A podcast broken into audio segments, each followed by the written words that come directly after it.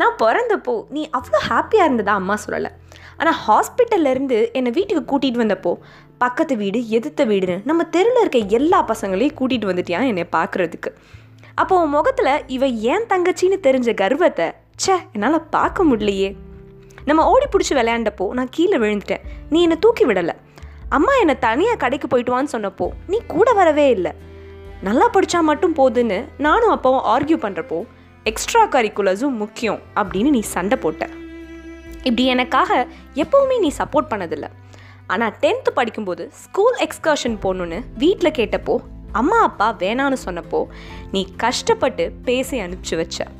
Eleventh படிக்கிறப்போ பிம்பிள்ஸ்லாம் வந்துடுச்சு. முகமெல்லாம் ஸ்கார்ஸ் ஆயிடுச்சுன்னு ஃபீல் பண்ணப்போ என் பக்கத்தில் வந்து திறமை தான் அழகுன்னு நண்பன் படம் விஜய் மாதிரி கூலாக சொன்னேன் அழகோட டெஃபினிஷனே ரீஃப்ரேம் பண்ணிட்டேன்.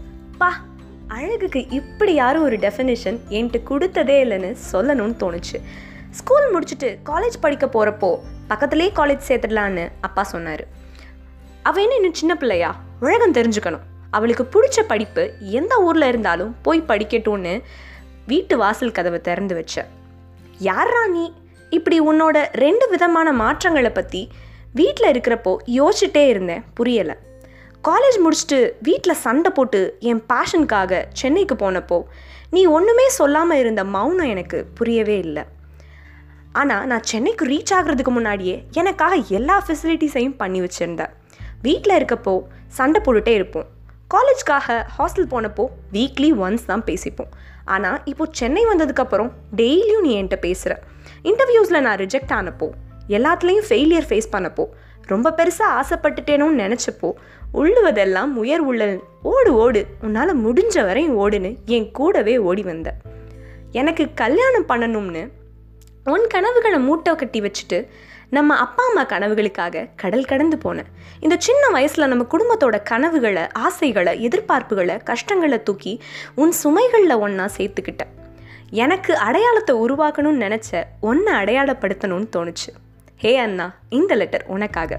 அன்னைக்கு சின்ன வயசில் நான் கீழே விழுந்தப்போ தூக்கி விடாததுக்கும் நம்ம அம்மா தனியாக கடைக்கு போன சொன்னப்போ வராததுக்கும் தேங்க்ஸ் அதுதான் என்னை இப்போ இண்டிபெண்ட்டாக பேச வச்சிருக்கு.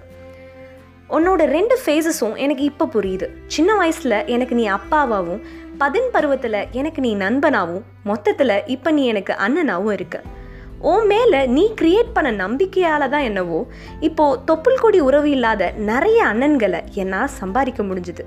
உனக்கு கல்யாணம் ஆகும்போது அண்ணியோட கண்ணில் வர கண்ணீரை விட ஏன் கண்ணில் கொஞ்சம் அதிகமாக வரும்னு நினைக்கிறேன். பிகாஸ் எனக்கு மட்டும் கிடைச்ச உன்னோட அன்பும் பாசமும் இப்போது இன்னொருத்தவங்களுக்கும் ஷேர் ஆக போகுதுல. கொஞ்சம் பொசசிவ் தானே நான்? ஹே அதுக்குன்னு உன்ட்ட நன்றி சொல்ல உனக்கு வார்த்தை இல்லை எனக்குன்னு பாட்டெல்லாம் பாட முடியாது. பட் சில தேங்க்ஸ் அண்ட் சாரி சொல்லணும். தேங்க்ஸ் என்னை எனக்கே அடையாளம் தெரிய வச்சதுக்கு. சாரி சின்ன வயசில் தாத்தாவோட பெண்ணை நான் தான் சுட்டேன். ஆனால் அதை நான் அம்மாட்ட சொல்லாததால் எனக்காக நீ அடி வாங்கின. தேங்க்ஸ் நீயும் நானும் ஒன்று தான் அப்படின்னு சொல்லாமல் புரிய வச்சதுக்கு.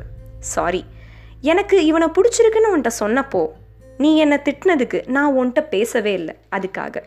தேங்க்ஸ் எனக்கு பிடிச்ச பையன் எனக்கு கரெக்டானவன் தான்னு அம்மா அப்பாவுக்கு புரிய வச்சதுக்கு.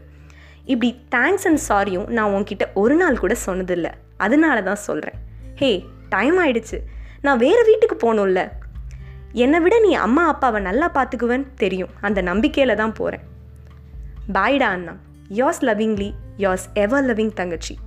So this is dedicated to all உடன் பிறந்த அண்ட் உடன் பிறவா சகோதரர்கள். அண்ட் நெக்ஸ்ட் பையன் யாருன்னு கண்டிப்பாக கண்டுபிடிச்சிருப்பீங்க. வெயிட் பண்ணுங்கள் for the next episode of hashtag to all the boys in my லைஃப்காக and stay tuned with me this is கதை போமா வித் பிரீத்தி